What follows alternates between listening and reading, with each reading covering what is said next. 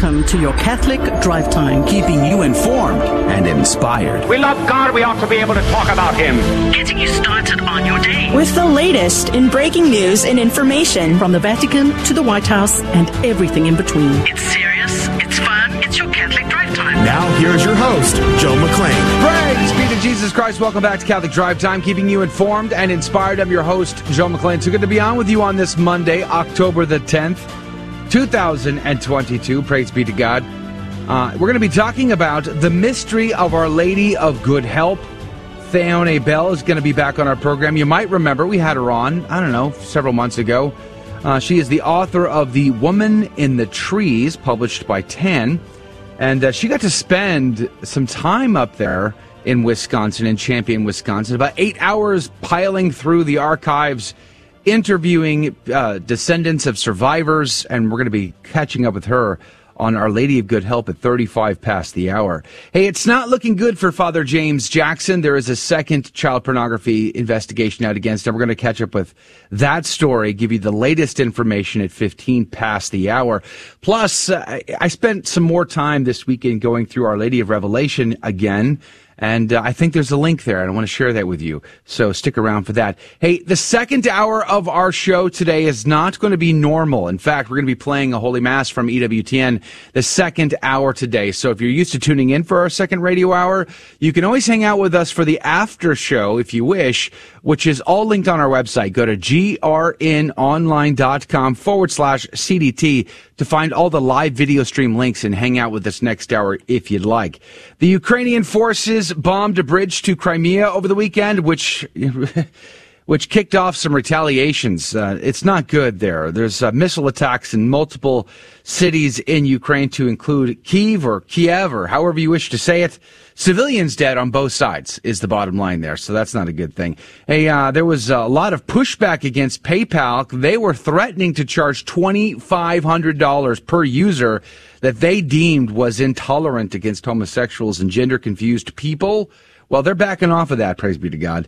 Uh, Twitter deleted over the weekend the Florida Surgeon General's tweet about uh, Florida saying it's no longer recommending the COVID shot for for men especially in a certain age group. Twitter thought, yeah, you're not allowed to say that, so they just deleted it. And the FBI is arresting even more pro-lifers. This time, uh, Mr. Paul Vaughn was arrested in front of his wife and kids in Tennessee, and there was video going around the internet for that. So kind of crazy stories to catch up on as well. Good morning to you, Rudy Carlos. Good morning, Joe. Did you get any of your honeydew list done? I did get some done. You did? Yeah, praise be God. Nice. That's yeah. awesome. If yeah. you feel accomplished when you get stuff like that done. It, you do, don't you? I, I, I, took care of some of my honeydew list as did well you? this weekend. Yeah. Wow. So, pretty productive start of the week, huh? we, we are good husbands. Well. Okay? Let's not ask our wives, but, but that's just, uh, we are good husbands. Praise look, be to God. We're not tooting our own horns here, but. Uh, Speaking of excellent husbandry, Adrian Fonseca is here on the ones and twos. Good morning to you, Adrian. Howdy, howdy. Praise be to God. It's good to be here. Is it? It is. Praise be to God. Despite and, of it all? Despite of it all, despite all the bad news and the mm-hmm. and all the uh, bloodshed and sadness and yeah and dark clouds, mm-hmm. there is a sunbeam shining right through. There's a sh- mm-hmm. That also mm-hmm. is a video that goes around the internet. By the way, a sunbeam. Sunbeams through? that shine through windows onto altars and things like that. Uh, it was a uh, fresh one I saw just I think it was like uh, Friday or Saturday, hmm. like beautiful sunlight through the stained glass. I, honestly, I don't get why people are. I mean, I get it. Uh, it's, it's inspiring. It's beautiful. Sunsets, sunrises, God's creation. Yes, I get mm-hmm. it. Also, I don't care that much. so, yeah. do you? You have no soul, sir. You have no soul. I've been told that once or twice. Yeah, I'm sure you have. Uh, praise be to God. Yeah, I also learned the hard way over the weekend that although I could uh, camp and hunt for days on end, you know, and not tire of it, it's uh, I love it so much. I can't apparently go shopping with my spouse for more than a half hour without just being totally exhausted by the experience. like, what is with that? I have no idea. Huh. Totally wiped out after uh, after a few hours of shopping on Saturday. All right, we have a lot to get into today. Do share us with a friend. We would be very, very grateful to you. But let's pray. In the name of the Father, the Son, and the Holy Ghost, amen.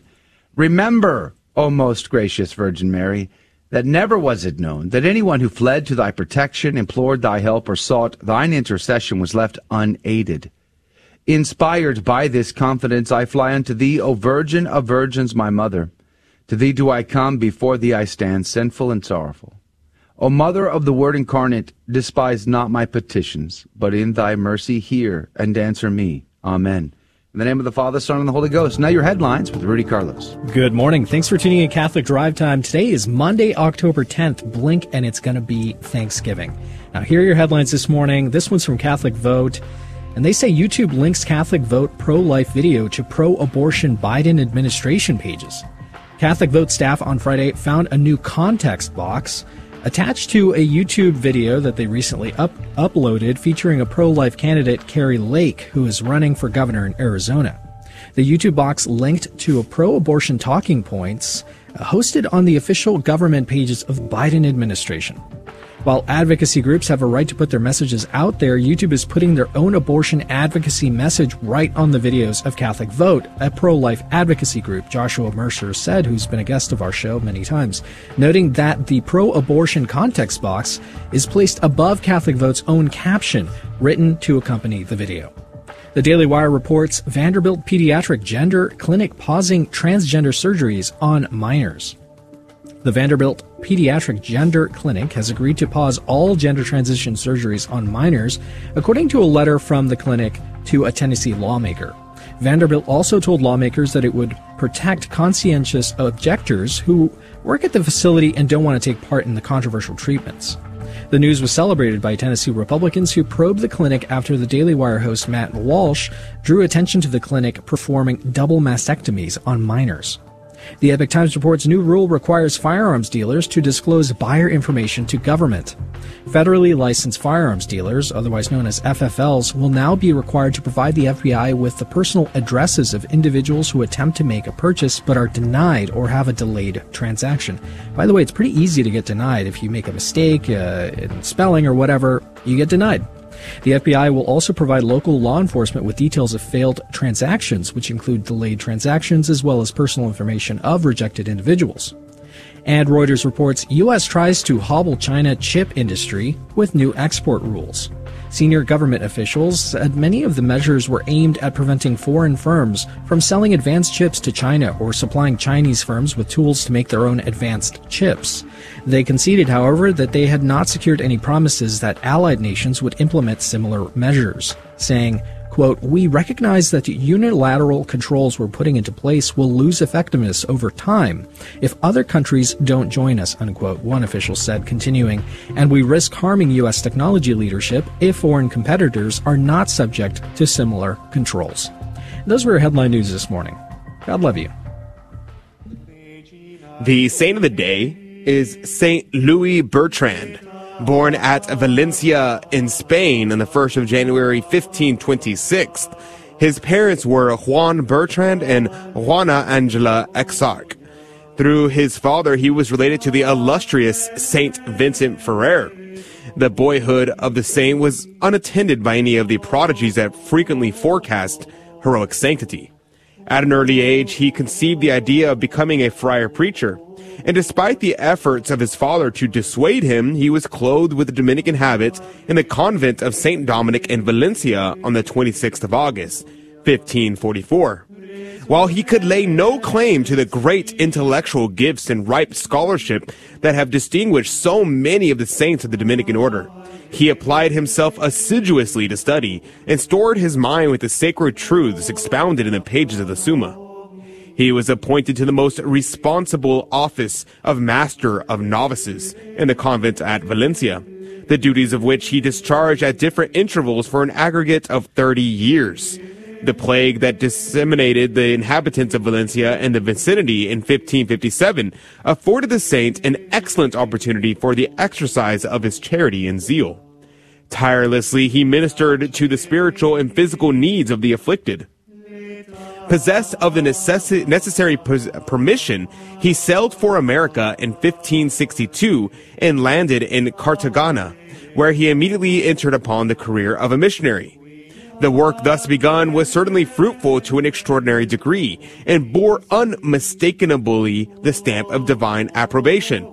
To facilitate the work of converting the natives to God, the apostle was miraculously endowed with the gift of tongues. From Cartagena, the scene of his first labors, St. Louis was sent to Panama, where in a comparatively short time, he converted some 6,000 Indians.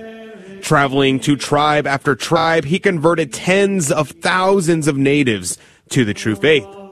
A deadly draught was administered to him by one of the native priests, and through divine interposition, the virulent poison failed to accomplish its purpose. Thus fulfilling the words of St. Mark, if they shall drink any deadly thing, it shall not hurt them. After an apostolate, the marvelous and enduring fruits of which have richly merited for him the title of Apostle of South America, he returned under obedience to his native Spain, which he had left just seven years before. During the 11 remaining years of his life, many offices of honor and responsibility were imposed upon him. He died October 9th, 1581 of natural causes at Valencia, Spain, was beatified by Pope Paul V in July 16, 1608, and canonized by Pope Clement X on April 12, 1671. Saint Louis Bertrand, pray for us. Praise be to God in all things. The gospel today comes to us from Luke chapter 11, verses 29 through 32. While still more people gathered in the crowd, Jesus said to them, This generation is an evil generation. It seeks a sign, but no sign will be given it except the sign of Jonah. Just as Jonah became a sign to the Ninevites, so will the Son of Man be to this generation. At the judgment, the Queen of the South will rise with the men of this generation, and she will condemn them, because she came from the ends of the earth to hear the wisdom of Solomon. And there is something greater than Solomon here. At the judgment, the men of Nineveh will arise with this generation and condemn it, because at the preaching of Jonah, they repented. And there is something greater than Jonah here. The Gospel of the Lord. Praise to you, Lord Jesus Christ. Saint Basil the Great, writing in the fourth century, said, A sign is a thing brought openly to view containing in itself the manifestation of something hidden. As the sign of Jonah represented the descent to hell, the ascension of Christ, and his resurrection from the dead. He gives them a sign not from heaven, because they were unworthy to see it, but from the lowest depths of hell. A sign, namely, of his incarnation, not of his divinity, of his passion, not of his glorification. Close quote, St. Basil, Basil the Great. Pray for us. The Ignatius Catholic Commentary said today both Jonah and Solomon ministered to the Gentiles, the former to the Assyrians in Nineveh, and the latter to the, the to the Queen of uh, Sheba, rather. They together prefigure Jesus, who sends the gospel out to all nations. Close quote. Ignatius commentary. Haydock, quoting uh, quoting the Venerable Bede today, said, "He gave them a sign not from heaven, for they were unworthy to behold it, but from the deep, the sign of his incarnation, not of his divinity, of his passion, not of his glory." The Navarre Bible commentary said, "Christ's life and preaching are a call to conversion." But some of those who hear his preaching are reluctant to take it to heart and therefore fail to understand it. And I think that, to me, is the crux of this passage right there. You could be given the truth, and yet you still reject it. Where does that leave you? I think we know the answer. St. Ambrose said, quote, Now in a mystery, the church consists of two things either ignorance of sin, which has reference mainly to the Queen of the South, or ceasing to sin, which relates indeed to the repentant Ninevites. For repentance blots out the offense, wisdom guards against it. Close quote, St. Ambrose. Pray for us. You know, I'm preparing to give three, or actually four talks in New Hampshire here in about another week or so. A choice must be made by every single one of us. Because as the messages of Our Lady has told us, to include Our Lady of Good Help, Convert and repent while you can, or else her son, her divine child, is obligated to punish us. We must make a choice, and when the truth is presented to us, we must not reject it. We'll be right back. What's concerning us is coming up next.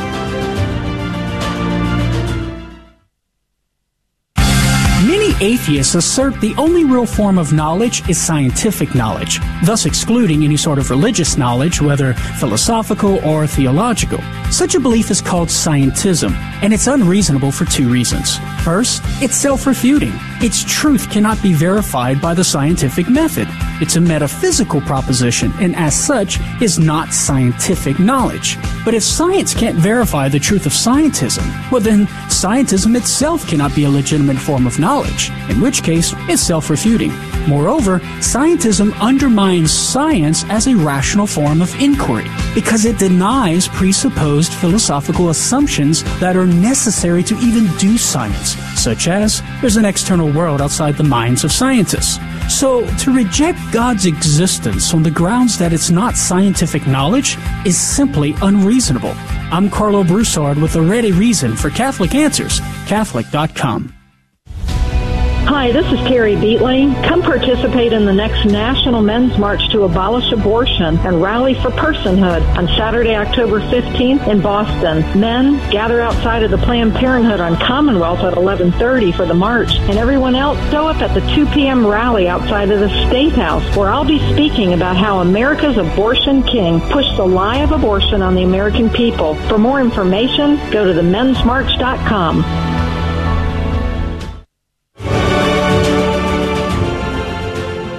Praise be to Jesus Christ. Welcome back to Catholic Drive Time, keeping you informed and inspired. I'm your host, Joe McClain. So good to be on with you. Praise be to God. Coming up at 35 past this hour, Theoni Bell is going to be our guest. She wrote a book published with Tan called The Woman in the Trees about Our Lady of Good Help. It was a novel set in the historical time period of the apparitions to Sister Adele Brise in 1859, and ultimately the Great Fire of Wisconsin in 1871, the largest uh, forest fire in the history of our country so far. Over 2,000 people lost their lives. Uh, one point some odd million acres were burned down. So it was a big deal, and a miracle happened on October the 9th in 1871. We'll kind of conversate about that and Theoni's trip to Wisconsin to dive into the archives coming up at 35 past the hour. So join us if you can. There are lots of stories in the news that are of great concern to me, and I'm sure they are to you as well. And we've uh, covered this story now on a couple of occasions, going back a, over a year now. Uh, Father James Jackson of the Priestly Fraternity of St. Peter uh, was arrested uh, a year ago. I think it was October. I think it was October of 2021 he was arrested on child pornography possession charges in Rhode Island. He was released and he ended up going to Kansas uh, to live with a relative. And there, as you know, the last time we updated the story, he was arrested again and sent back to to Rhode Island, where he's now in in jail. At the time that we reported the last time we were on to talk about this, we didn't know the specifics of what he was being arrested for again. Well, we know that now. Before I share that with you, let me just give you an update because there's another piece of this puzzle, uh, uh, recently, in fact. And this is out of the Pillar, thepillarcatholic.com. There's two articles there. I'm going to read a, a piece of them to you. And it says Father James Jackson, a member of the priestly fraternity of uh, St. Peter, has petitioned a federal court to throw out evidence of child pornography taken from a seized hard drive on the grounds that the hard drive's seizure violated the Fourth Amendment. In a motion filed October the 5th in a U.S. District Court in Rhode Island, Jackson's attorney argued that the warrant used to seize a laptop and hard drive in his rectory last year failed to meet the Fourth Amendment's requirement of particularly describing the place to be searched and the persons or things to be seized. Simply put, the warrant authorized a constitutionally impermissible general search for which suppression is now required. Well, it kind of sounds like the search that they did on Mar-Lago. Hmm, interesting. Uh, anyway, the article goes on to say the priest's attorney said people should have done more work to identify a specific suspect before acting on electric evidence of child pornography trafficking, especially because several people lived and worked on the Rhode Island church property where Jackson was arrested last October. The case is different than the typical case where an identified person's IP address for his residence is involved, Jackson's attorney argued. It presents the need for regulation of searches that do not particularly describe the location to be searched or the thing to be seized when dealing with multiple buildings, residents, and, and employees, and multiple potential devices containing massive amounts of digital information. Jackson was arrested October the 30th, 2021, after state police identified a device sharing child pornography with an IP address assigned to St. Mary's Catholic Parish in Providence, Rhode Island, where Jackson served. Certainly something that should have never, ever, ever, ever, ever happened, right? Well, I think we all agree to that. Law enforcement officers executed a search warrant and found an external hard drive containing child pornography, which they say belonged to Jackson. The priest uh, has been charged with possessing and distributing child pornography, but his lawyer now argues the state search leading to that charge was unconstitutional. So that's sort of a technicality update to his case in Rhode Island. Uh, we don't yet know whether or not this court will agree with his attorney's filing and throw that out. Probably not, but nonetheless, they are trying that. But let's go to this other article uh, related to Father Jackson. The headline on this one, also over at thepillarcatholic.com, says the FSSP priest is target in second child porn investigation. Now, this is an, this is the update from the Kansas side. It says newly released federal probation records reveal that Father James Jackson, FSSP, was investigated for possessing child pornography this summer while he was awaiting trial on earlier federal child porn charges for which he was arrested last October. The priest could soon be charged with child porn crimes for a second time, this time in the state of Kansas, the federal records show. On July 11, 2022, the U.S. Probation Office in the District of Rhode Island was contacted by Detective Christopher Moore of the Overland Park, Kansas Police Department, explained a federal memo that was released to the public on October the 5th. So this was the same day his attorney filed that motion in Rhode Island. On that same day, this memo, this federal memo came out. It says, quote, De- Detective Moore advised this officer that a search warrant was issued for Mr. Jackson's residence in Leawood, Kansas to repose, to response rather, to a child pornography investigation in which Mr. Jackson was the primary target. The child pornography investigation conducted by Kansas police identified internet activity linked to Mr. Jackson from May 22, from May 2022 to June 2022, in which he allegedly engaged in accessing child pornography. Jackson was at the time living in Kansas with relatives under supervised release after he was arrested in Rhode Island on child porn possession and distributed distribution charges last October. The priest has insisted he was innocent of the original charges and charged in court this week that the October 2021 search leading to his initial arrest was unconstitutional.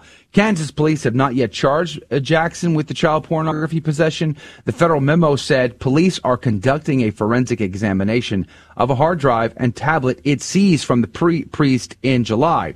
But the federal memo added that Jackson appeared to have tried to have concealed or hidden the devices at the time of the search, adding that the priest was not cooperative with officers throughout the search process. There's more to the article. I encourage you to check it out at thepillarcatholic.com. That's pillarcatholic.com. Now, here's the takeaway from all this. It's not looking good for Father James Jackson.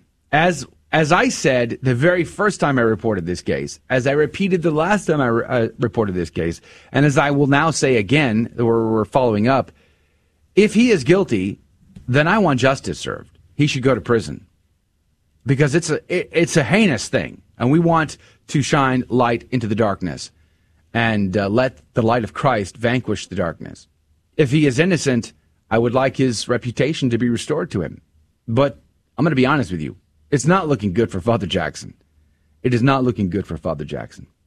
You know, he writes so well. He has spoken so well over the years that so many people have a strong affinity to him. I do not want him to be guilty of this, but it is not looking good. Pray for him. Pray for him. It reminded me this weekend as I was preparing uh, to give these pre- uh, presentations. I give a, a sort of a, a, series of talks called The Radical Choice. I've given them at parishes around the country. I'm getting ready to deliver them in New Hampshire in just over a week. And uh, there's this sense uh, uh, around the, the church today where we have allowed the world to creep into our lives. And it happens on every level. And I, I like to tell the stories of sinners and saints when I give these talks. And one of these sinners and saints that I like to tell is the story of, of uh, Bruno Cornacchiola and how his life was radically altered by the intercession of his wife, whom he abused, whom he beat repeatedly, and Our Lady, the Queen of Heaven and Earth, and how all of these dots are connected. Now, in particular, you probably haven't heard much about Our Lady of Revelation. She appeared to Bruno in 1947, it was April 1947, in a cave outside Tre Fontane, outside of Rome, where he was plotting to not only kill the Pope, but he was also preparing to preach against the Immaculate Conception of Our Lady, to rail against the Catholic Church. And uh, the, this dogma had not yet been proclaimed, and the Pope was weighing this heavy on his heart.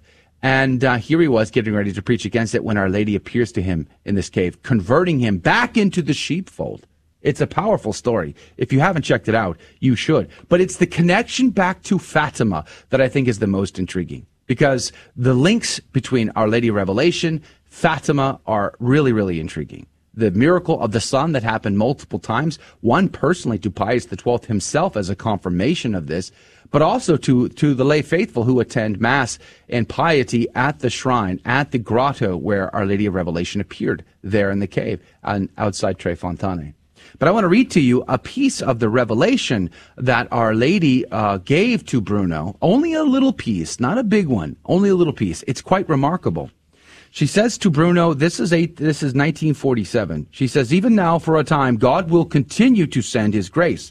He has done much for everyone to bring lost humanity to redemption. They must go through every kind of sorrow, crosses, slavery, and humiliation. Where is charity? Where or what are the fruits of love?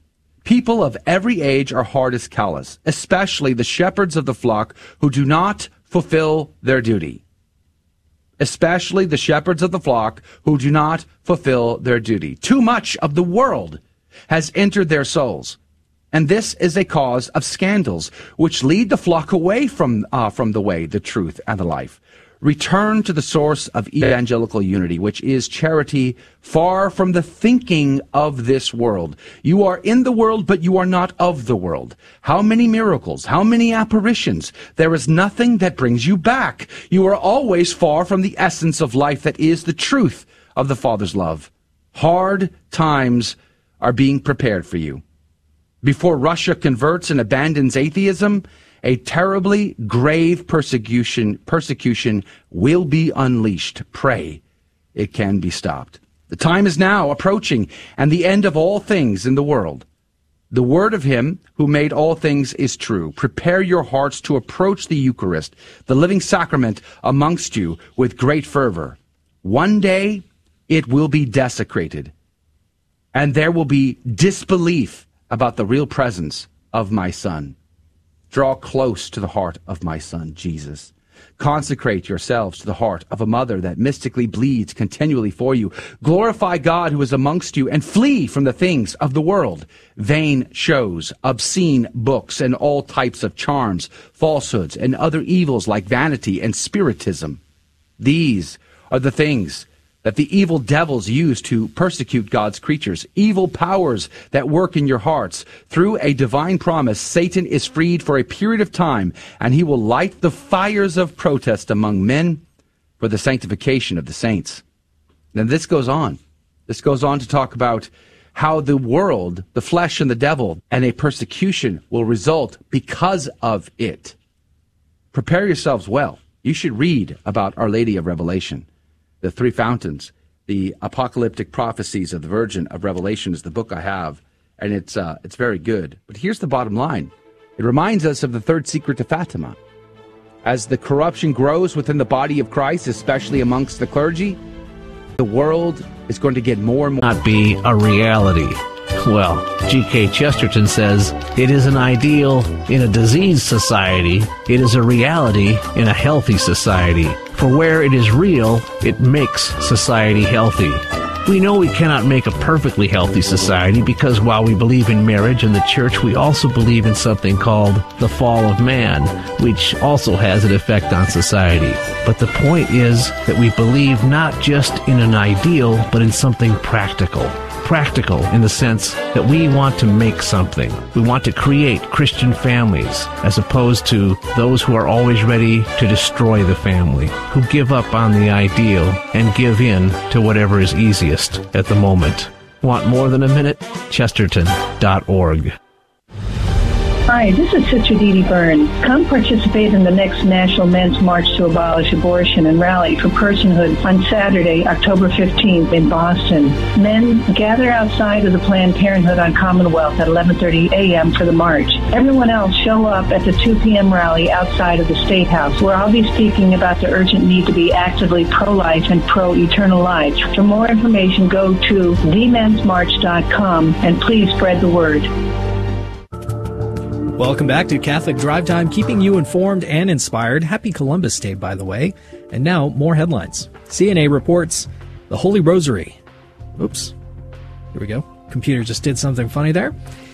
CNA reports the Holy Rosary, a spiritual weapon that lights hearts on fire. Now, did you know October is the month of the Holy Rosary and that all Catholics are called to unite to ask for the intercession of our mother and to meditate on the mysteries of the life and teachings of Jesus through her prayer? The recitation of the Holy Rosary is one of the most deeply rooted devotions among the Christian people.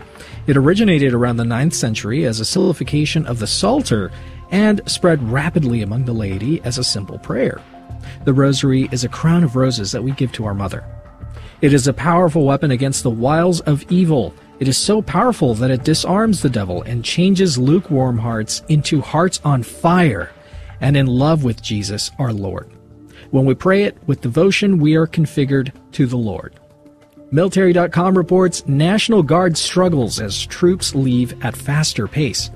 Soldiers are leaving the Army National Guard at a faster rate than they are enlisting, fueling concerns in the coming years that uh, units around the country may not meet military requirements for overseas and other deployments. For individual states which rely on Guard members for a wide range of missions, it means some are falling short of their troop totals this year, while others fare better.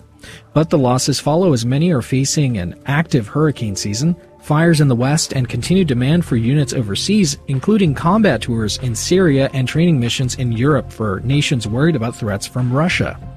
According to officials, the number of soldiers retiring or leaving the Guard each month in the past year has exceeded those coming in for a total annual loss of about 7,500 service members. And Ground News reports U.S. town employee quietly lowered fluoride in water for years. Fluoride in water decreases cavities or tooth decay by about 25%, but carries other health risks. 73% of U.S. populations have uh, served or have been served water systems with adequate fluoride to protect teeth. Critics argue that the health effects of fluoride aren't really fully known and that its addition to municipal water can amount to an unwanted medication. And those were your headline news this morning. God love you. Praise be to God in all things. Thank you, Rudy, for keeping us up to date. Hey, just a reminder, our second hour today is going to be uh, not normal. We're going to be playing or airing a live mass from EWTN for the full hour next hour. So instead, the CDT team is going to do an after show on the live video feed. If you'd like to join us there, you're certainly welcome specifically.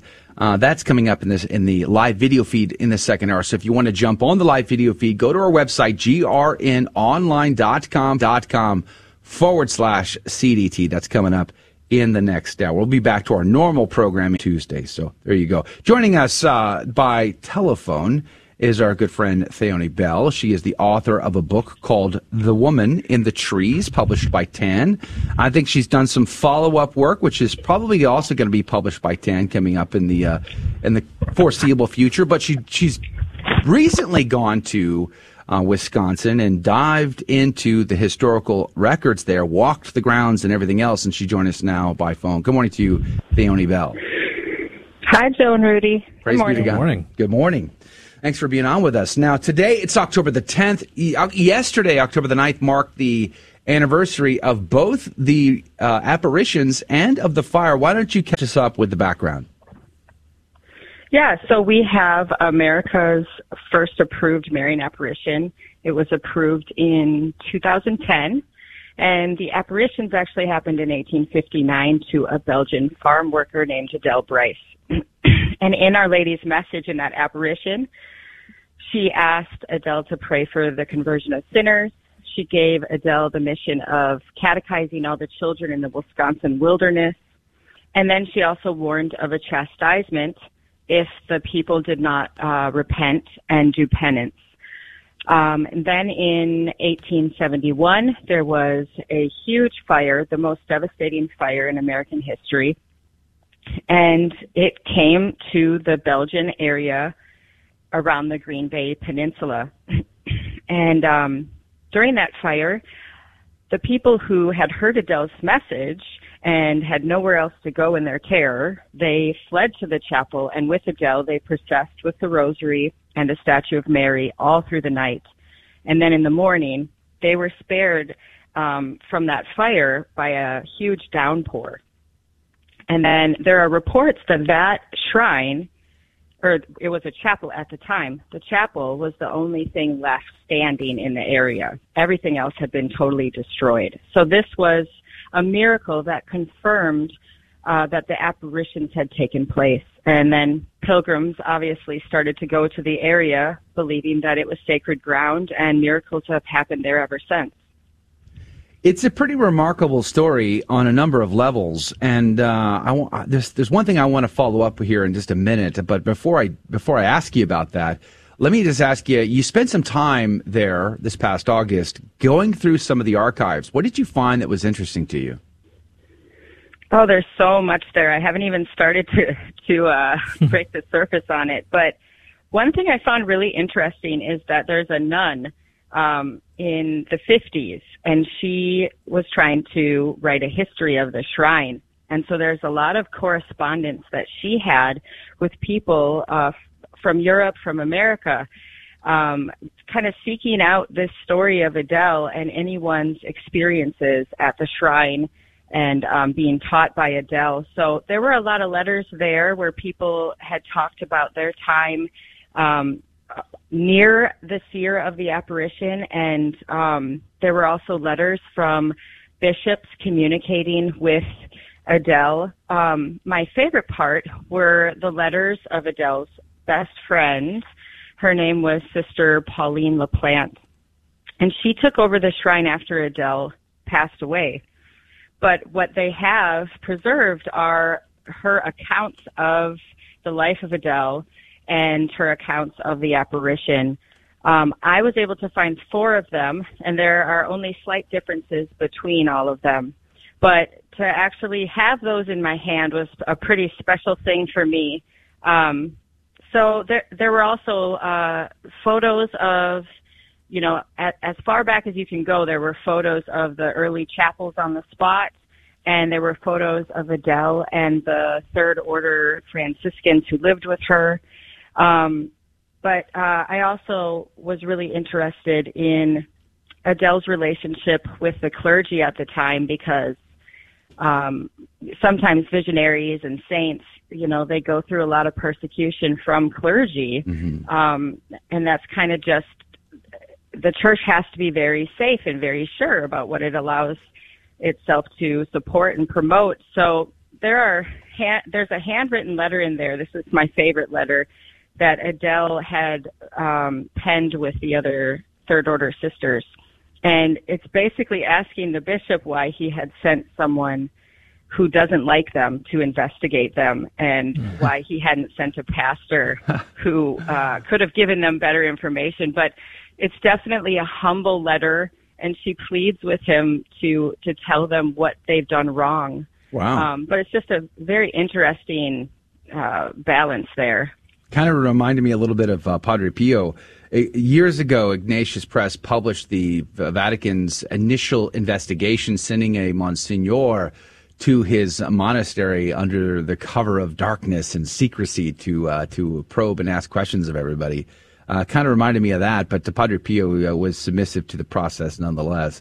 Uh, but what's fascinating about, I think, in uh, in the Our Lady of Good Help's case is the simplicity and sort of like the childlike nature of of those apparitions and uh, of of Adele herself. I mean, can you give us any more information on Adele specifically? What kind of uh, what kind of a woman was she? What kind of a sister is she? Uh, the way that she was described in the letters that I read is just very charming, always smiling, very welcoming. If you've ever had that person in your life where you just love being around them because they just kind of have a calm presence, it sounds like she was a lot like that. Um, when when she grew up in Belgium, she had already had um, an education in the church by the Ursuline sisters there, um, and she had a great devotion to Our Lady she had promised with her friends at her first communion that they would be missionaries for Our Lady to educate uh, poor children. And she was actually very torn about moving to America because she wanted to keep that promise to Our Lady. Um, but in the end, she listened to the advice of her priest and she was obedient to her parents and came over. She was 24 when she came over, so um, times are a little different now, but I, I feel like she probably still had the choice to stay behind if she wanted to. Well, it's funny you say that she's uh, always cheerful, joyful, smiling, because the pictures of her are not looking cheerful. they do No. not. She is not smiling. She looks like Sister Ruler. I mean, I mean, just like yikes. Oh. now she was blind in her right eye, if, if I'm not mistaken. Yeah, we we watched um an EWTN special for what I, I call it the feast day. It's only the anniversary as of now, but um my daughter in the middle of it says, "Mom, what's wrong with her face?" She looks and, mean. and that's she does, you know. It and I really wish, you know, people just didn't smile in those days when they took pictures. That's okay. Um, there you go. That's what we're gonna go with. Poor Yeah. Adele. Poor Adele. I'm glad the uh, reputation of her, you know, is better than her her photos of her anyway. But don't go anywhere. Hold that thought. Theoni Bell is our guest. We're talking about Our Lady of Good Help. Uh, we have more of that coming up right after this break. You can find more information about Our Lady of Good Help on our website at theonibell.com. We'll be right back. Don't go anywhere. Hello, this is Steve Gleason with your one minute tool for Catholic evangelism. Here's the question. Should pastors and churches place expectations and obligations on the congregation? Your average non-Catholic evangelical would say no, maybe even no way. It might be said, we do not need written order, discipline, or expectations. Those should derive from personal desire and from the Holy Spirit, not from a church. Or, each Christian's conscience should be sufficient for correction and discipline. Or, the Holy Spirit will personally lead each believer as to what church or to attend and certainly how often they should go. So here's your three best friendship tools for Catholic evangelism. Natural law says human society cannot be well ordered nor prosperous unless it has legitimate authority to preserve its own institutions. The Bible. Secondly, the Bible, which says in multiple places such as Hebrews 13, 17, obey them that have the rule over you. And thirdly, the Catholic Church says when we are properly ordered, we will be capable of resisting conformity to the contemporary demands of unhealthy individualism. So obligations, much obliged. Men, it's time. Participate in the next National Men's March to abolish abortion and rally for personhood on Saturday, October 15th, 11:30 a.m. to 3:30 p.m. in Boston. There is a man connected to every abortion. Men are a big part of the problem and it's time for all men to take responsibility and be a big part of the solution. All men of goodwill are invited to participate in the march and everyone else is needed to show up for the rally beginning at 2 p.m. outside of the State House. For more information, go to themensmarch.com and spread the word. Praise be to Jesus Christ. Welcome back to Catholic Drive Time, keeping you informed and inspired. I'm your host, Joe McClane. So good to be on with you. Praise be to God. Sean, you're killing me here, man. Good. Uh, so I encourage you to check that out. Again, that's championshrine.com. And again, Theoni Bell's website is T H E O N I Bell.com. And there's some great ideas there how you and your kids can celebrate or mark the the day, the the anniversary, October the 9th, both of the visions and of the big fire, which Chicago burned on the same day in 1871. So there was a lot of action going down uh, that day. Pretty pretty remarkable. And what's very interesting uh, about the fire itself is if you go to the championshrine.org website, our store forward slash our story, you see a map where they show you the entire 1.4 million acres or whatever it was, and then they show you the areas that are like the most burnt, like the most heavily affected, where the death toll was the highest. And right in that is the area where the shrine was, or where the shrine is today, where the church, the chapel was that these people fled to for uh, refuge and survived this incredible, incredible, devastating fire. That to me is very remarkable. This was in the the, the heart of it all. Okay, Yes, yes, it was.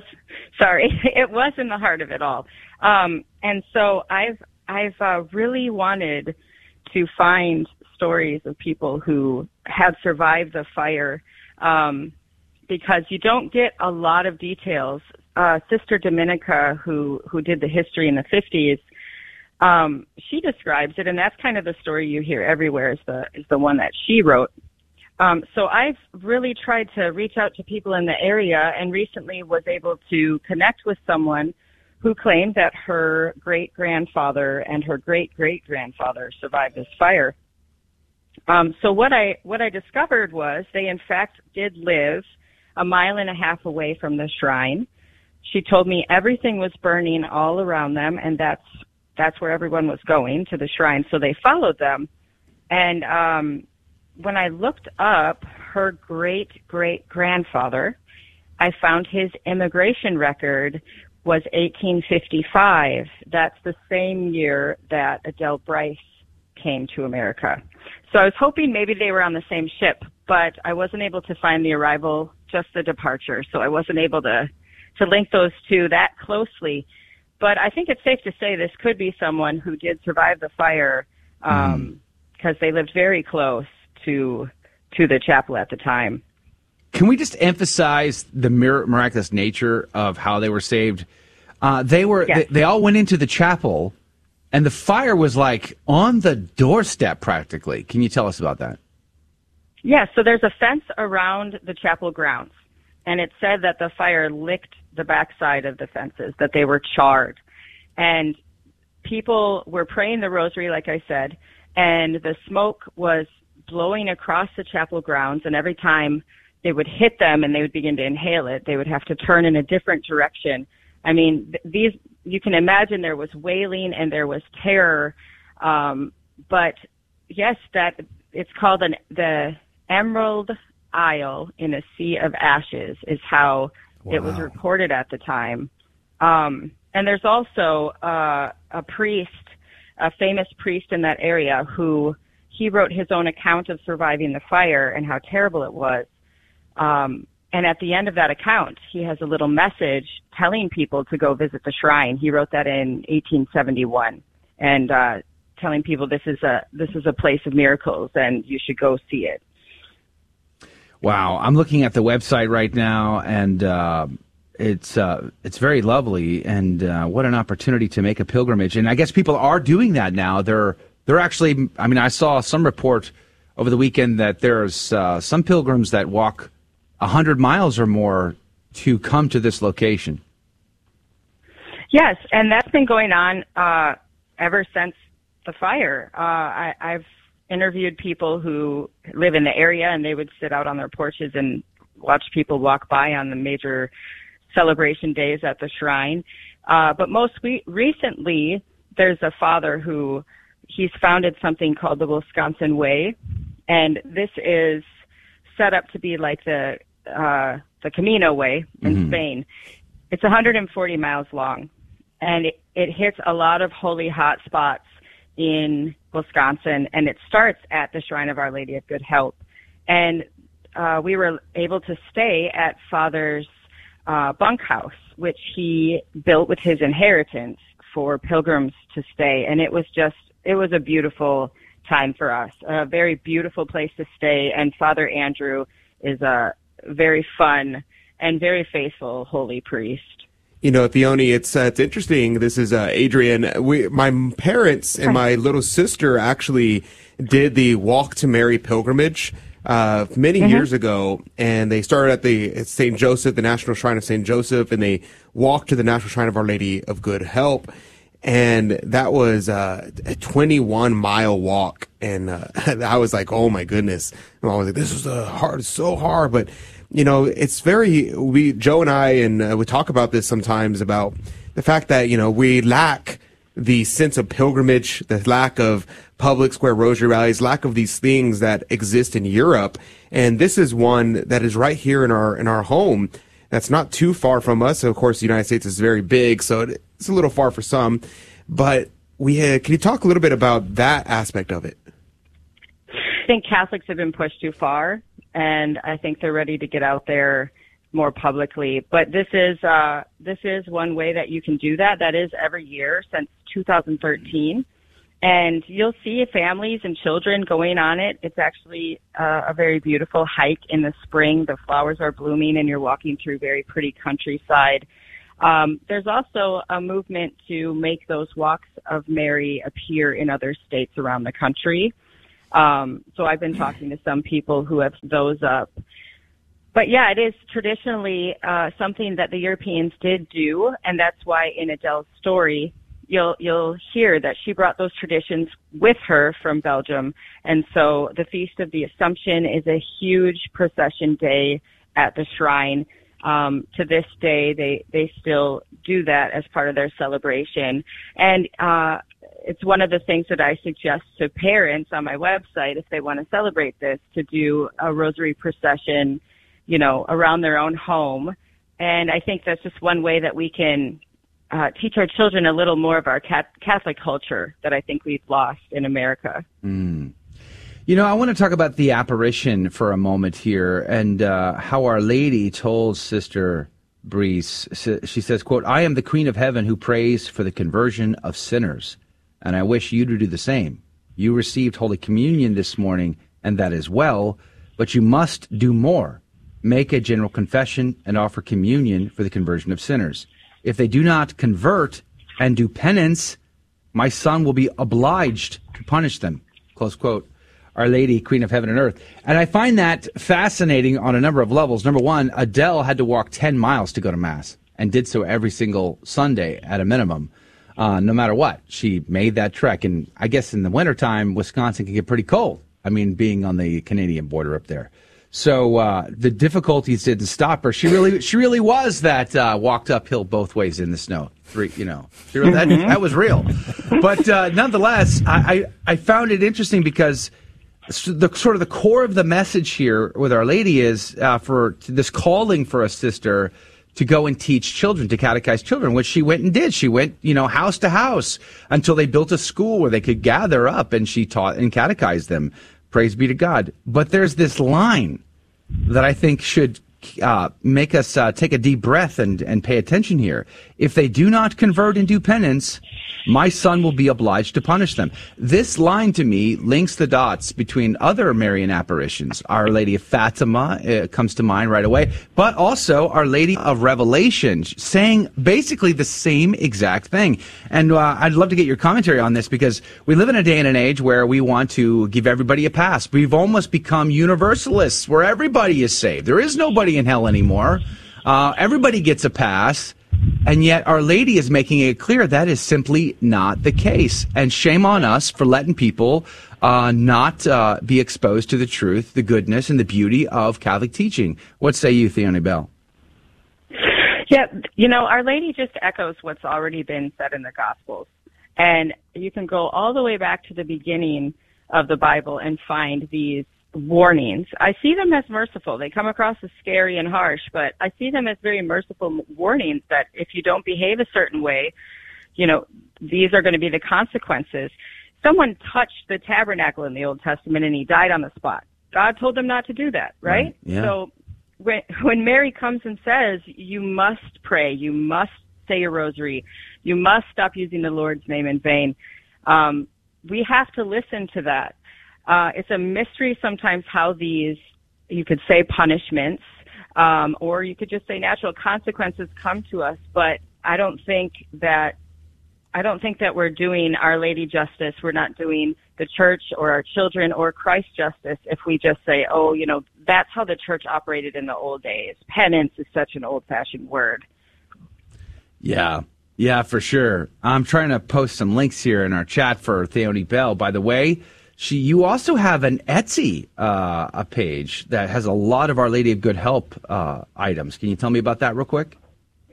Yeah, I am not an artist. I'm terrible. I'm a writer. So what I did is I tried to collaborate with some other artists, Baritis Catholic, uh, Catholic Paper Goods, a few others on there. Um, and so I've been able to make prints and stickers and pins and mugs and bags. And uh, if anyone's uh, just finding out about this apparition and wants to spread the word and promote devotion to it, you can go to that Etsy page. Mhm. Uh, my shop is called Visions of the Good Help. And on your, your website, theonibell.com, you've got some great ideas for families to mark this occasion. Yeah, we every year we do Belgian waffles. Um, those I don't know if they were invented in Belgium, but they were introduced by a Belgian to America in uh, at the World Fair. So we do Belgian waffles, and we also did a bonfire where I retold kind of a dramatic story of the Peshtigo fire, Mm. um, and that was a great time for my kids last night. All right. Praise be to God. Check it out at theonibell.com where you can find more information as well as links to Theoni's books, including her book on Our Lady of Good Help. But check that out at theonibell.com. T H E O N I B E L L.com. Theoni Bell, thank you for being on with us today. God love you. Thanks, guys. God bless. All right, praise be to God. Join us in the after show on the live video links at grnonline.com forward slash CDT. We'll be back with a regular show tomorrow. Until then, God love you. Hi, this is Father Stephen Imbarrato. Join us in Boston for the next National Men's March to abolish abortion and rally for personhood on Saturday, October 15th. Men, we will gather outside the Planned Parenthood to begin the march, and then we're going to meet everyone else for a 2 p.m. rally outside of the State House, where I'll be speaking about constitutional personhood for the preborn and where we need to go from here. For more information, go to themensmarch.com. Again, details, mensmarch.com. Join us and spread the word. Hello, this is Steve Gleason with your one minute tool for Catholic evangelism. Here's the question for your non Catholic friend. In your view, was the Virgin Mary simply an obedient woman who willingly gave biological and maternal matter to Jesus and therefore has been given undue adoration? So here's your three best friendship tools for Catholic evangelism. Number one, the Bible. The Virgin Mary is in the first book of the Bible, the last book of the Bible, all through the Gospels, and close to 15 other typologies throughout Scripture. Secondly, the Ark of the Covenant. It was the most revered object in the history of the children of Israel. That ark carried the presence of God. Well, goodness, the Virgin Mary did not just carry the presence of God, she carried God Himself. Thirdly, something to think on. If God is a father, He is, and we are known as His children, we are, and the body of Christ are called brothers and sisters, they are, wouldn't God provide a mother for His church? He did. So here's an idea. Ask a wartime veteran who soldiers cry out for in a moment of fear. That's right, their mother. Mother Mary, pray for us. Hi, this is Pam Stenzel. Come participate in the next National Men's March to abolish abortion and rally for personhood on Saturday, October 15th in Boston. Men gather outside of the Planned Parenthood on Commonwealth at 11:30 a.m. for the march, and then everyone else show up at the 2 p.m. rally outside of the State House, where I'll be speaking about the need to value and protect every preborn baby from fertilization. For more information, go to themensmarch.com and spread the word. Are you on the CDT Insider email list? Hi, Joe McClane here. And every week I send you cool stuff straight to your inbox, goodies that you're not going to want to miss. Go to GRN. Hi, I'm Sarah, a parishioner at Annunciation, and you're listening to the Guadalupe Radio Network on AM 1430 KSHJ Houston. Radio for your soul. Family, a prayer that we pray together is a powerful prayer. So please pray together with me our EWTN family prayer.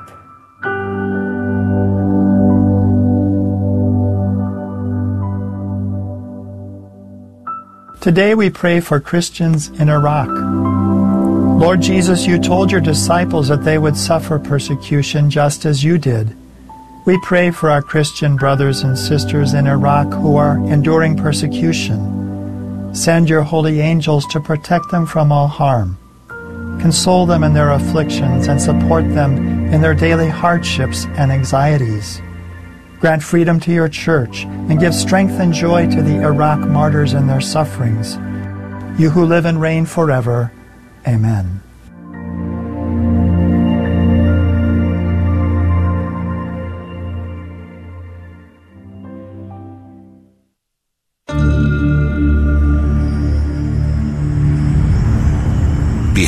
The Lamb of God who takes away the sins of the world. Take this, all of you, and eat of it, for this is my body, which will be given up for you.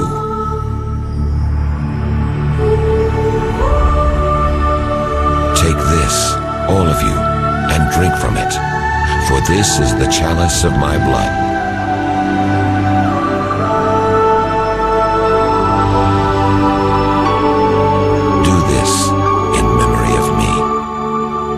This is the EWTN Global Catholic Radio Network's airing of today's Mass. From the EWTN Radio Chapel in Birmingham, Alabama. Welcome.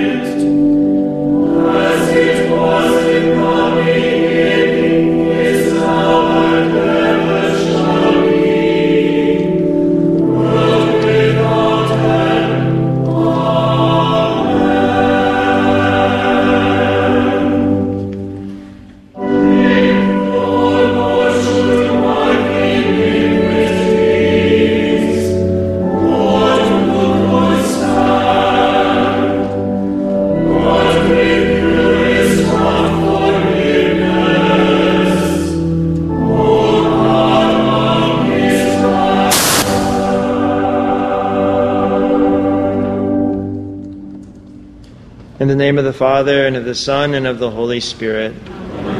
The Lord be with you. Brethren, let us acknowledge our sins and so prepare ourselves to celebrate the sacred mysteries.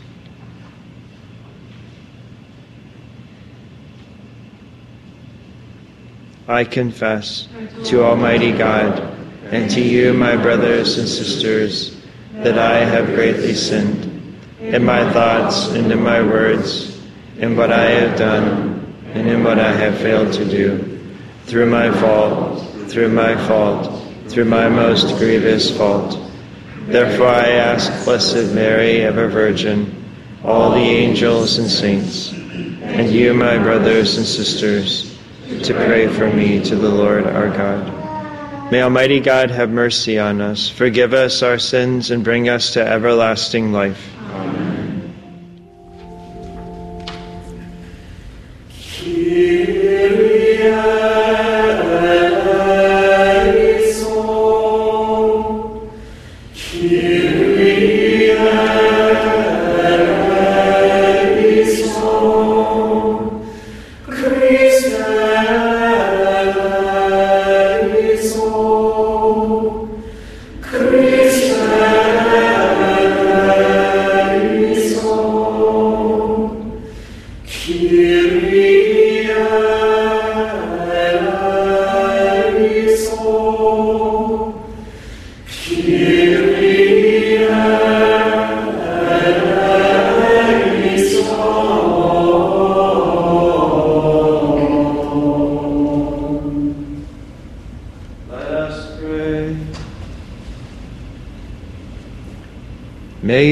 grace, O Lord, we pray, at all times go before us and follow after, and make us always determined to carry out good works.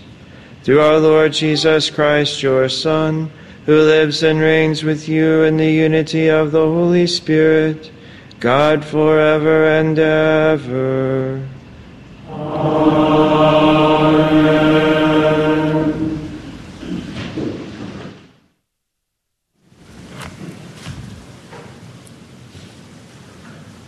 A reading from the letter of St. Paul to the Galatians.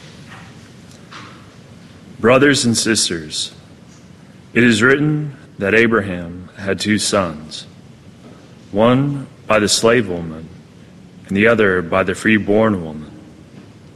The son of the slave woman was born naturally, the son of the freeborn through a promise. Now, this is an allegory. These women represent two covenants. One was from Mount Sinai, bearing children for slavery. This is Hagar. But the Jerusalem above is freedom, and she is our mother. For it is written, Rejoice, you barren one who bore no children. Break forth and shout, you who are not in labor. For more numerous are the children of the deserted one than of her who was a husband. Therefore, brothers and sisters, we are children not of the slave woman, but of the freeborn woman. For freedom, Christ set us free. So stand firm, and do not submit again to the yoke of slavery.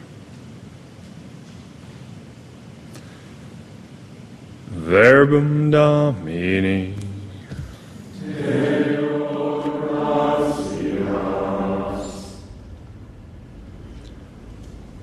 Blessed be the name of the Lord forever.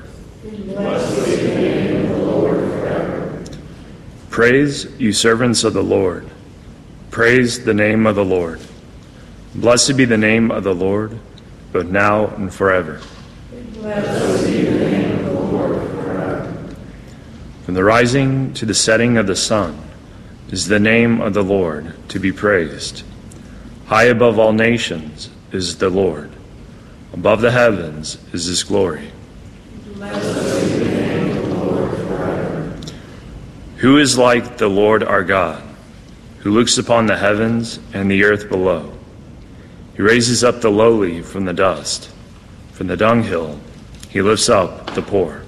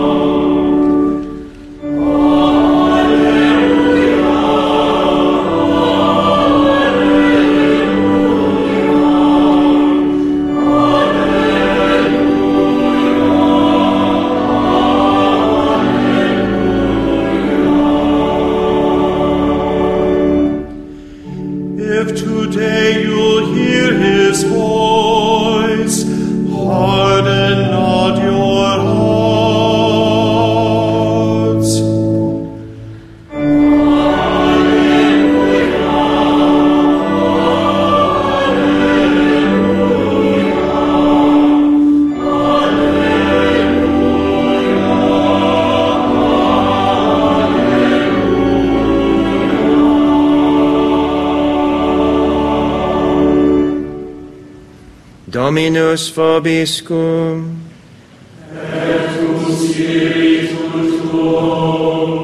Lectio Sancti Evangelii secundum Lucam.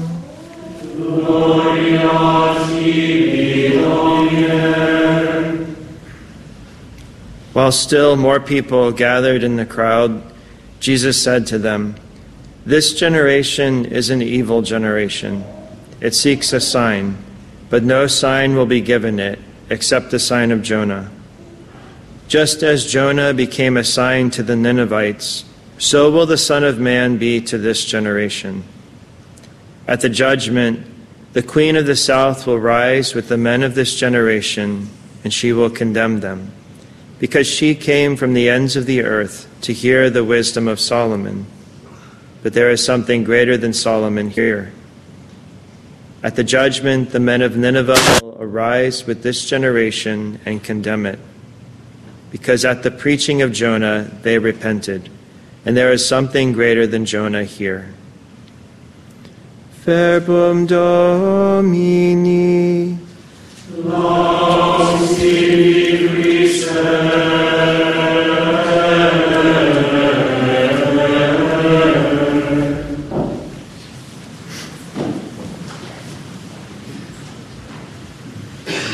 This generation is an evil generation. It seeks a sign. What's wrong with seeking a sign? Perhaps a better question is what is the disposition of the heart of one seeking a sign? Why is one seeking a sign?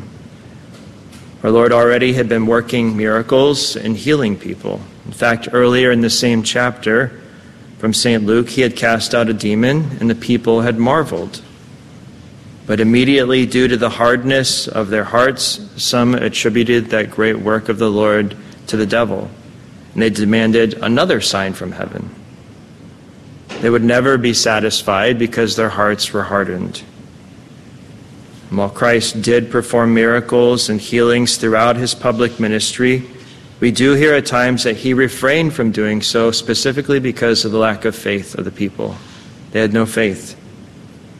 Our Lord refused to simply put on a show to satisfy his critics who are constantly challenging him. Our Lord knows our hearts. So why does he speak against seeking signs in today's passage? Well, rather than seeking signs, our Lord desires that we seek him. He is the one to all the signs point toward.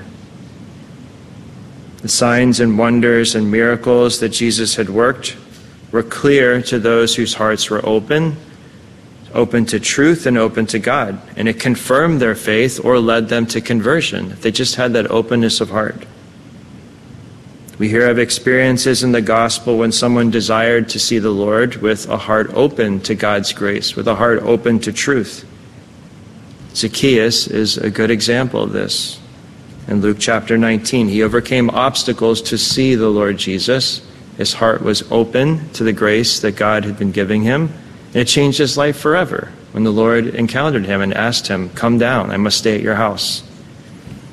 So that openness of heart, openness to God's grace, can transform our lives. On the other hand, we have someone like Herod who also desired to see the Lord, but his was one, his motivation was idle curiosity. And he would see the Lord before the Lord was crucified but his heart remained hardened. When our Lord encounters hardness of hearts in the crowd in today's gospel passage, he refers them to the prophet Jonah. Jonah preached repentance and conversion. And the Ninevites accepted that message and they did repent. They did convert. They did do penance. Our Lord's life and preaching are also a call to conversion but there are many who do not take his call, his message, his teaching to heart. But this is the call, very simply, to repent and to believe in the gospel. To turn to the Lord who sets us free, as St. Paul said in the first reading today. And as our Lord speaks about signs in the Gospels, it's also an opportunity to speak about our own fascination with signs. We know that the church has approved a number of private revelations, whether they be certain apparitions of Our Lady or other visions or locutions given to saints or others. They can be very helpful in helping us to live the Holy Gospel, to live our Catholic faith, to stir up this faith, this devotion, this zeal for holiness and to get to heavens, and living out the Holy Gospel and living out our Catholic faith. The Catechism of the Catholic Church says about private revelations that have been officially approved by the Church that it is not their role to improve or complete Christ's definitive revelation, but to help live more fully by it in a certain period of history. The Catechism further says that the Christian faith cannot accept revelations that claim to surpass or correct the revelation of which Christ is the fulfillment, as is the case in certain non Christian religions and also in certain recent sects which base themselves on such revelations. So if a private revelation contradicts what Christ has taught, it is not authentic. Very simple, very clear. And I bring up private revelations because it is possible for us to become so immersed in signs and wonders and the amazing things that God does that we miss the point of the signs again. It's to convert, to live the holy gospel, to become saints. That should be, they, these private revelations should be pointing us to holiness of life and to Christ. The main point, again, of private revelations that have been approved by the church, such as Our Lady of Fatima appearing to the three children, or the devotion to the Sacred Heart is given to St. Margaret Mary Alacoque. The main point is repentance, conversion, prayer, a deeper love for Christ. Again, these help us to live the gospel more fully. Authentic, private revelations from heaven have been given to encourage devotion. And again, a number of them have been officially approved by the church. But we also have to be clear that they are not a continuation of public revelation intended for the instruction of all mankind. That ended with the death of the last apostle. Rather, private revelations are a confirmation of divine truths already revealed. A good example of this is when Our Lady appeared to St. Bernadette. Right? And when she did finally reveal herself as the Immaculate Conception, this was a confirmation of a divinely revealed truth that Pope Pius IX had already declared dogmatically four years earlier the Immaculate Conception. So, authentic private revelation confirms divinely revealed truths. So, whether it be private revelations approved by the Church, which we are free to believe or not, or any signs and wonders that we might witness in our lives at times, we try to keep our focus on the main point. That is the point to which all these signs point us toward, to keep our eyes on Christ and on heaven and to live our faith to the full. And rather than hardness of heart that we see as a response by some in the gospel today to the Lord and his teaching, we pray for docility to the Lord and faithfulness to his unchanging teachings. As he taught, though the earth will pass away, his words will never pass away.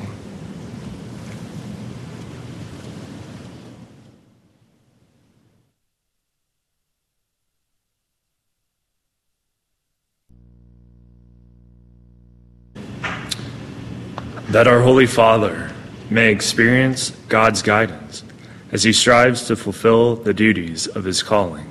We pray to the Lord. Lord, Lord hear our prayers. That the merciful love of Jesus may draw more and more souls to adore and worship him in Eucharistic adoration. We pray to the Lord. Lord, hear our prayer. May the beauty of the religious life be manifested in the lives of those consecrated to the Lord so that many young people will be drawn to give themselves more fully to the service of God. We pray to the Lord. For those who have died in poverty and starvation, that they may enjoy the banquet prepared for them in the kingdom, we pray to the Lord.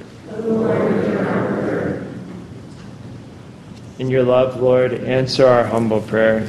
Give us the grace to see what we have to do and the strength to do it. We make our prayer through Christ our Lord. Stand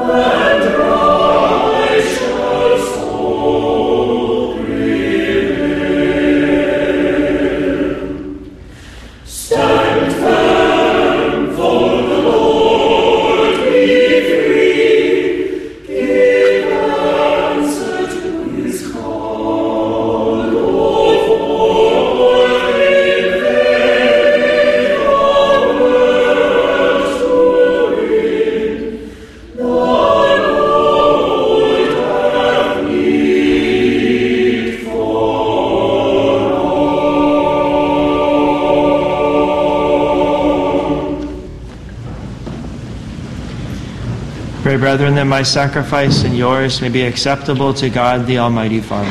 May the Lord set sacrifice in your hands for the praise and glory of his name, for our good and of all his holy church.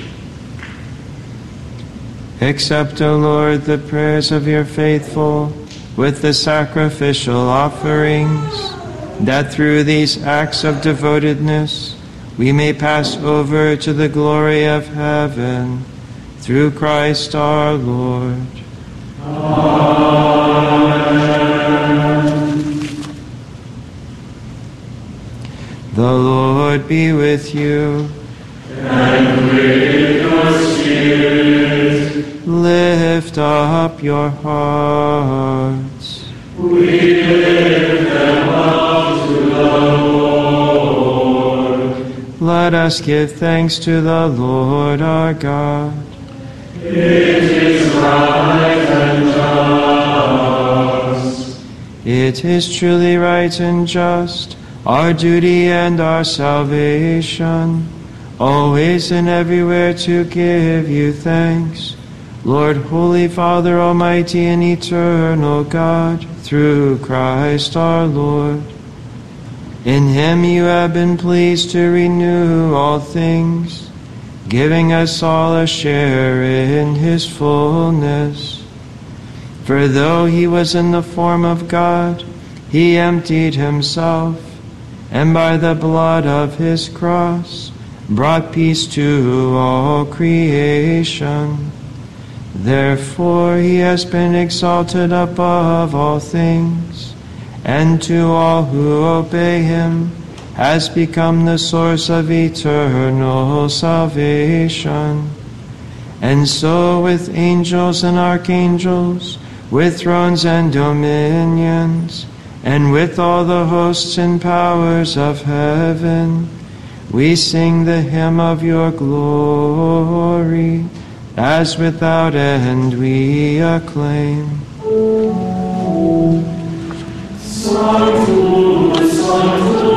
Sanctus Dominus Deus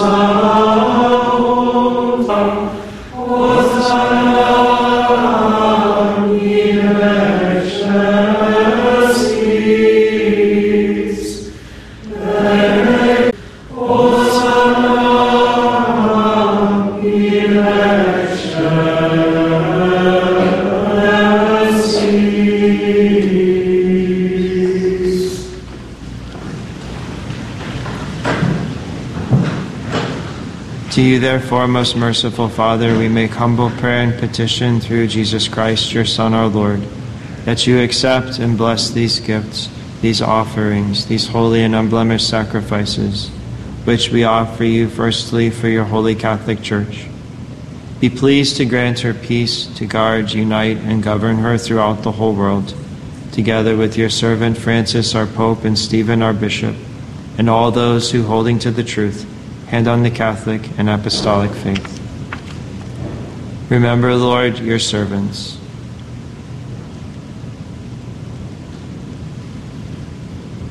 And all gathered here whose faith and devotion are known to you. For them we offer you this sacrifice of praise, for they offer it for themselves and all who are dear to them, for the redemption of their souls and hope of health and well being. And paying their homage to you, the eternal God, living and true in communion with those whose memory we venerate, especially the glorious ever Virgin Mary, Mother of our God and Lord Jesus Christ, and blessed Joseph, her spouse, your blessed apostles and martyrs, Peter and Paul, Andrew, James, John, Thomas, James, Philip, Bartholomew, Matthew, Simon, and Jude, Linus, Cletus, Clement, Sixtus, Cornelius, Cyprian, Lawrence, Chrysogonus, John, and Paul, Cosmas and Damian, and all your saints. We ask that through their merits and prayers in all things, we may be defended by your protecting help. Therefore, Lord, we pray graciously accept this oblation of our service, that of your whole family. Order our days in your peace, and command that we be delivered from eternal damnation and counted among the flock of those you have chosen. Be pleased, O God, we pray, to bless, acknowledge, and approve this offering in every respect Make it spiritual and acceptable, so that it may become for us the body and blood of your most beloved Son, our Lord Jesus Christ. On the day before he was to suffer, he took bread in his holy and venerable hands, and with eyes raised to heaven to you, O God, his almighty Father. Giving you thanks, he said the blessing, broke the bread, and gave it to his disciples, saying, Take this, all of you, and eat of it, for this is my body, which will be given up for you.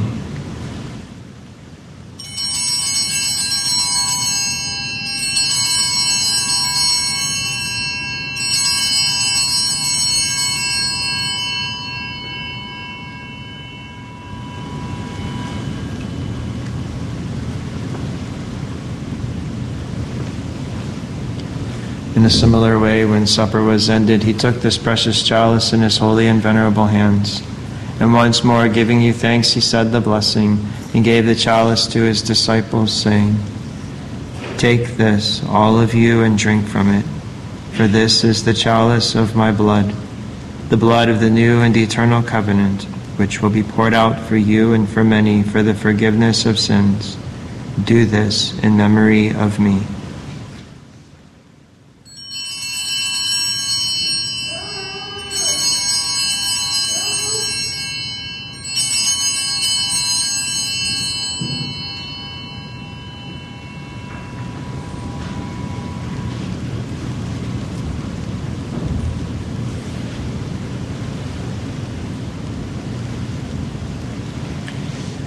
Mysterium Fidei. Therefore,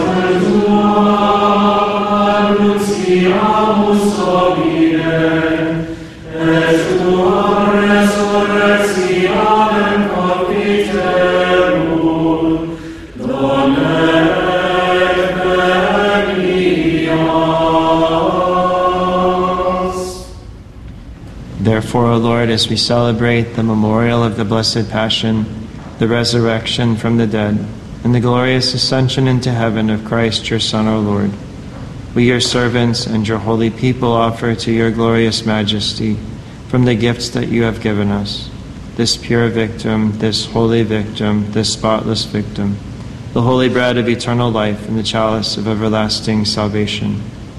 Be pleased to look upon these offerings with a serene and kindly countenance, and to accept them, as once you are pleased to accept the gifts of your servant Abel the just, the sacrifice of Abraham our father in faith, and the offering of your high priest Melchizedek, a holy sacrifice, a spotless victim.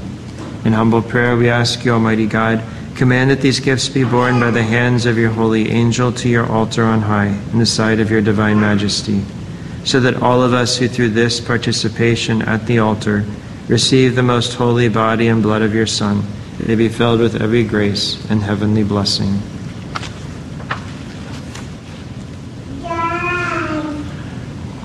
Remember also, Lord, your servants, the deceased that we pray for in this Mass, who have gone before us with a sign of faith and rest in the sleep of peace. Grant them, O Lord, we pray, that all who sleep in Christ, a place of refreshment, light, and peace. To us also, your servants, who those sinners hope in your abundant mercies, graciously grant some share in fellowship with all the, with the holy apostles and martyrs, with John the Baptist, Stephen, Matthias, Barnabas, and all the saints. Admit us, we beseech you, into their company, not weighing our merits, but granting us your pardon through Christ our Lord through whom you continue to make all these good things, O Lord. You sanctify them, fill them with life, bless them, and bestow them upon us.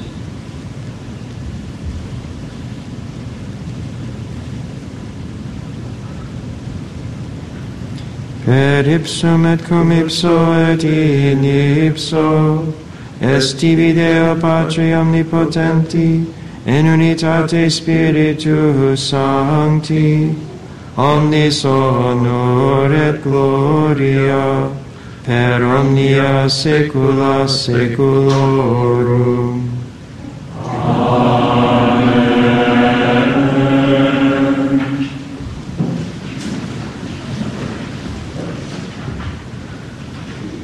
Recepti salutaribus moniti, et divina institutione formati, audemus dicere. Pater noster, qui es in celis, sanctificetur nomen tuum, adveniat regnum tuum, fiat voluntas tua, sicut in cielo et in terra.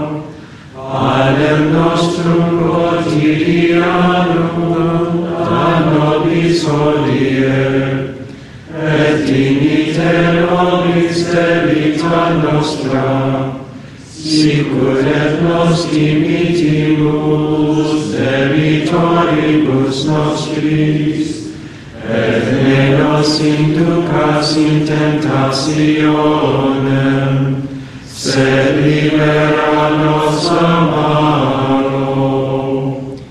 Libera nos quesumus Domine ab omnibus malis, da propitius pacem in diebus nostris, ut ope misericordiae tui adiuti, et a peccato simus semper liberi, et ab omni perturbatione securi, expectantes beatam spem, et adventum salvatoris nostri Iesu Christi.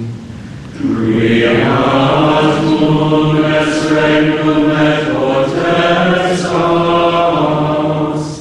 et gloria in saecula.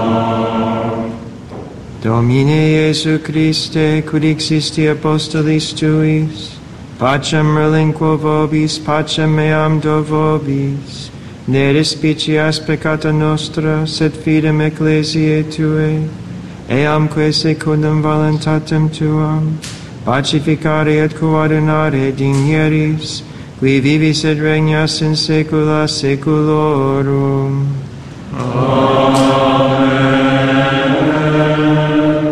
Pax Domini sit semper vobiscum. Et cum spiritu tuo.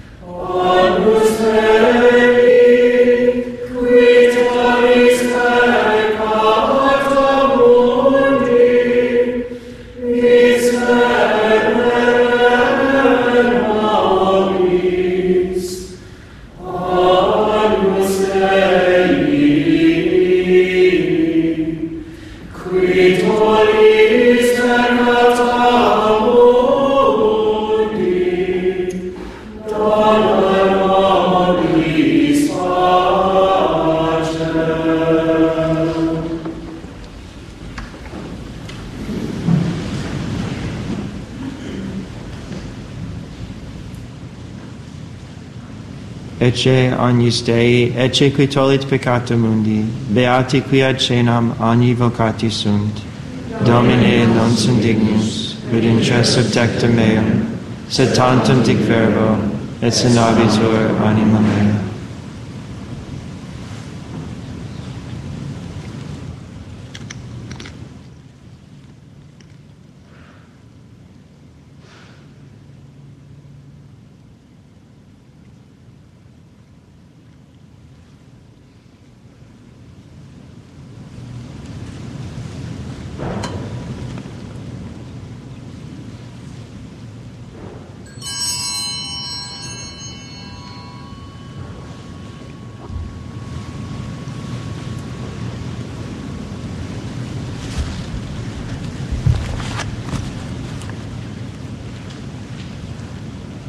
the Lord appears, we shall be like him, for we shall see him as he is.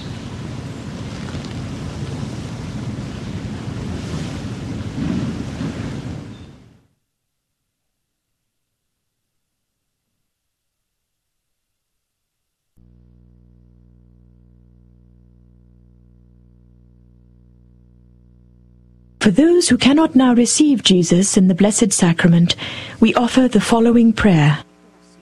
O Jesus, I turn toward the Holy Tabernacle, where you live hidden for love of me. I love you, O my God. I cannot now receive you in Holy Communion.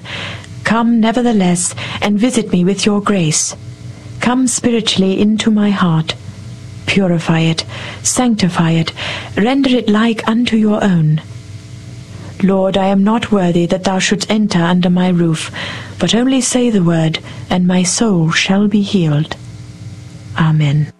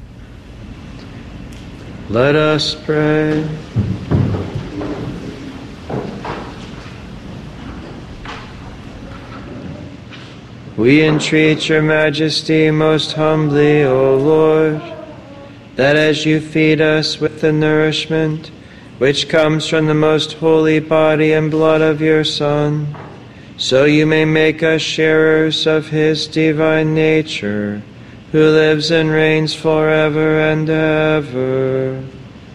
Amen. Dominus vobiscum. Benedicat vos omnipotens Deus, Pater et Filius et Spiritus Sanctus. Amen. Ite missa est. Deo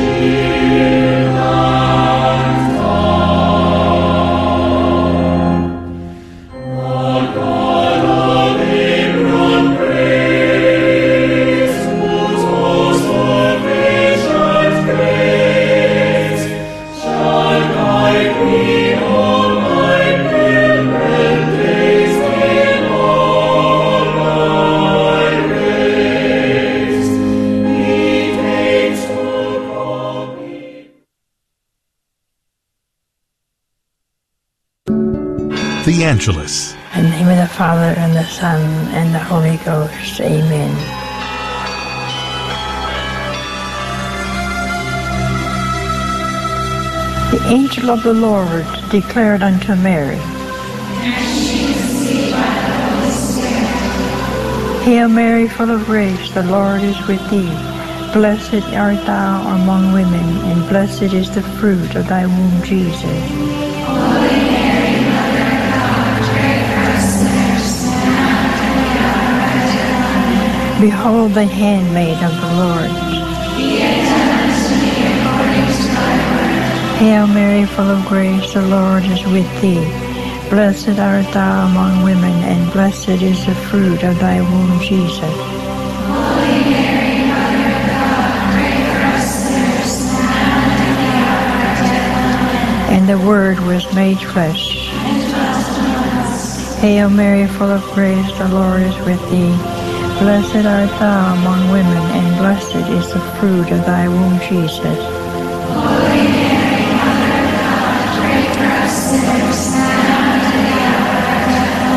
Pray for us, Holy Mother of God. Let us pray. Pour forth the UCC, O Lord, thy grace into our hearts, that we, as the holy incarnation of Christ the Son, Was up by the message of an angel.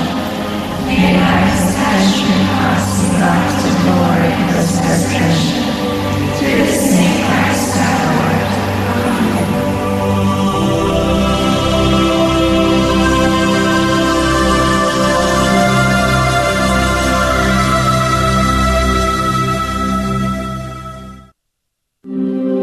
Mother Angelica, answering the call. Now, we have another call. Hello?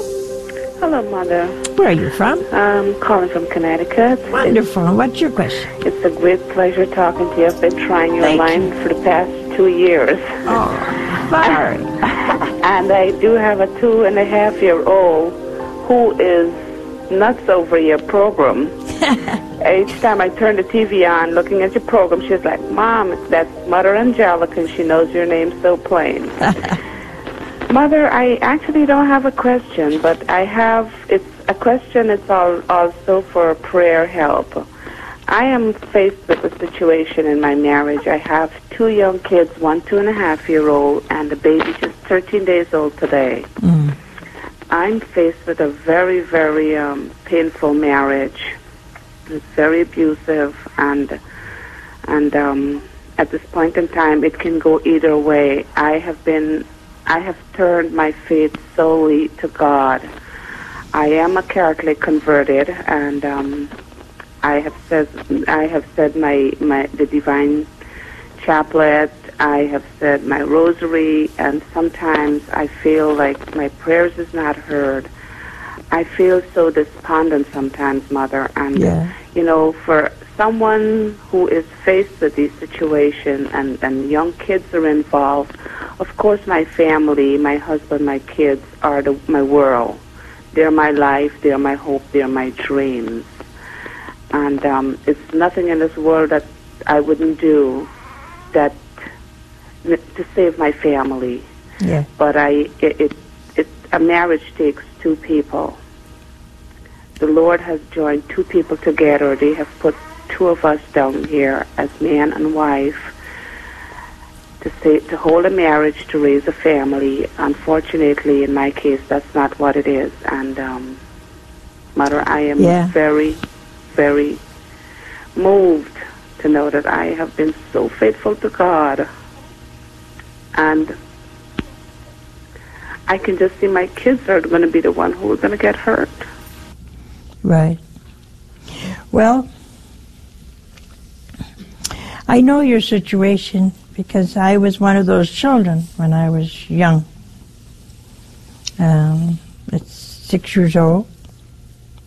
It's very difficult. Very difficult. If I were you, we're going to pray for you and pray for your husband that he comes uh, to his senses. I would I would go to your priest and who knows you and knows your situation and ask him for help. Maybe he could talk to your husband. But most of all, I think we all tonight before we go to bed, we will pray specially for your husband. That he begins to understand his role and his responsibility before God so he doesn't lose his soul. His soul is in danger. First of all, any man that abuses a woman is a bully and a coward. A bully and a coward. And that has to be changed. You cannot put your life in danger or your children's life in danger. That has to be changed. So we will pray. And you have a grave responsibility to protect your children also.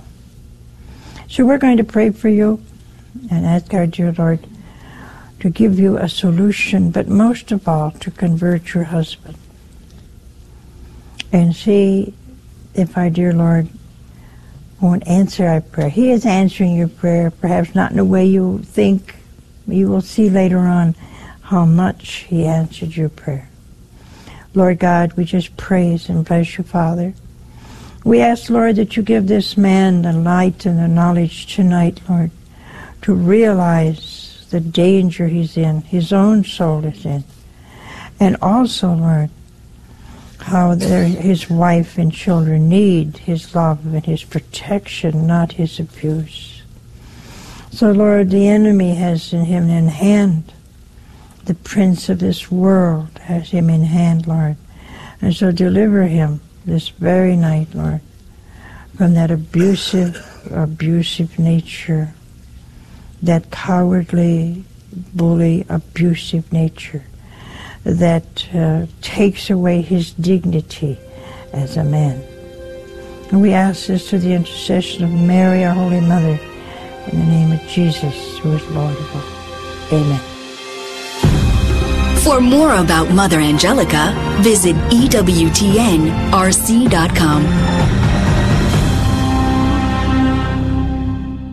Hello, friends. I'm Father Wade Menezes, and welcome to this segment of The Crux of the Matter. As Christians, we know that sin is always a personal act, even though it might be carried out with another, as in the case of adultery, or with several others. Sin is always committed by one's personal choice. In fact, the time honored teaching of the Church has always defined sin as an offense against God, as well as an offense against truth and one's reason and right conscience. As such, the church teaches that there are four categorical consequences to every sin personal, social, ecclesial, and cosmic. In other words, each and every sin committed, whether venial or mortal, somehow affects the individual personally, say by friction with self. Socially, that is, it affects his relationship with others. Ecclesially, wherein the body of Christ itself is somehow disrupted. And cosmically, just read chapter 3 of the book of Genesis to see how the very cosmos, that is creation itself, was affected by the sin of our first parents. The good news, however, is that these four areas of disruption are healed through the sacrament of reconciliation, precisely because of Almighty God's divine intervention. The Catechism, number 1469, states, It must be recalled that this reconciliation with God leads, as it were, to other reconciliations, which repair the other breaches caused by sin. The forgiven penitent is reconciled with himself in his inmost being, where he regains his innermost truth. He is reconciled with his brethren, whom he has in some way offended and wounded. He is reconciled with the church, and he is reconciled with all of creation, that is, with the very cosmos. As there is disruption between the sinner and these four areas, so is there healing between the penitent and these four areas. And this is the good news of reconciliation. And this has been the crux of the matter. I'm Father Wade Menezes. Thanks for joining us. 60 Seconds with Archbishop Fulton J. Sheen. Our Lord worked many miracles. Here are some of the characteristics about them. First, he worked them as signs to convince men of the fact that he who came to work these miracles was the one that was promised. He never worked a miracle to amaze a multitude. He never worked a miracle to satisfy his hunger or his thirst. He never worked a miracle to obtain a living. He never received money for the things which he accomplished. He refused to convert the stones of the wilderness into bread to satisfy his own hunger, or to cause water to gush out of a rock to slake his thirst. Instead, he asked a woman to let down her bucket to give him a drink. The people you know and trust are on EWTN. 60 Seconds with Archbishop Fulton J. Sheen. Our Lord worked many miracles here are some of the characteristics about them. First, he worked them as signs to convince men of the fact that he who came to work these miracles was the one that was promised. He never worked a miracle to amaze a multitude. He never worked a miracle to satisfy his hunger or his thirst. He never worked a miracle to obtain a living. He never received money for the things which he accomplished. He refused to convert the stones of the wilderness into bread to satisfy his own hunger, or to cause water to gush out of a rock to slake his thirst. Instead, he asked a woman to let down her bucket to give him a drink. The people you know and trust are on EWTN. This is the EWTN Global Catholic Radio Network.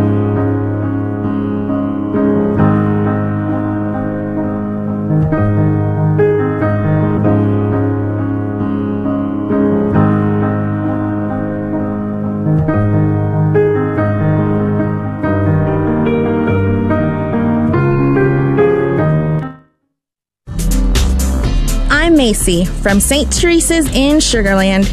You're listening to AM 1430 KSHJ Houston, part of the Guadalupe Radio Network.